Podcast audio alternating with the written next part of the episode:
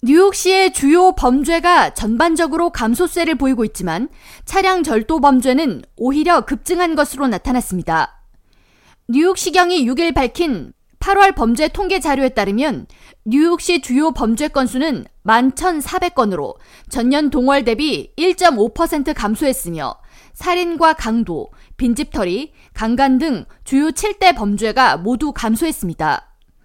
이에 반해 차량 절도 범죄는 전년 동월 대비 24.3%가 증가했습니다.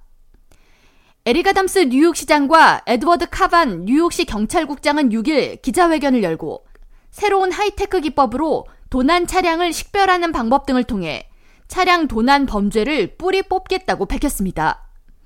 아담스 시장은 차량 절도를 시도하는 범죄자 과반수가 18세 미만이라는 것이 가장 큰 문제점이라고 지적하면서 SNS를 통한 challenge 등으로 차량 도난을 심각하게 생각하지 않고 범죄에 가담하다 전과자가 될 경우 이는 청소년 전체의 삶을 망치는 길이 될 수 있기에 이를 꼭 해결할 것이라고 말했습니다. It is destroying the lives of a lot of young people.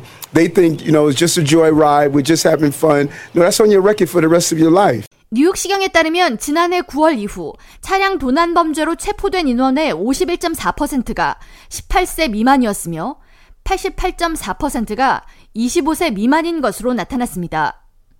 에드워드 카반 경찰국장은 차량을 훔친 뒤에 범죄자들은 이를 통해 총격 사건이나 2차 절도 등 추가 범죄를 일으키는 경향을 보인다고 설명하면서 차량 범죄가 가장 빈번히 발생하는 퀸즈 북부 지역과 더 브롱스 등의 도난당한 차량을 식별하고 추적할 수 있는 모바일 번호판 판독기를 장착해서 순찰차를 연중 무휴로 24시간 운영할 것이라고 말했습니다.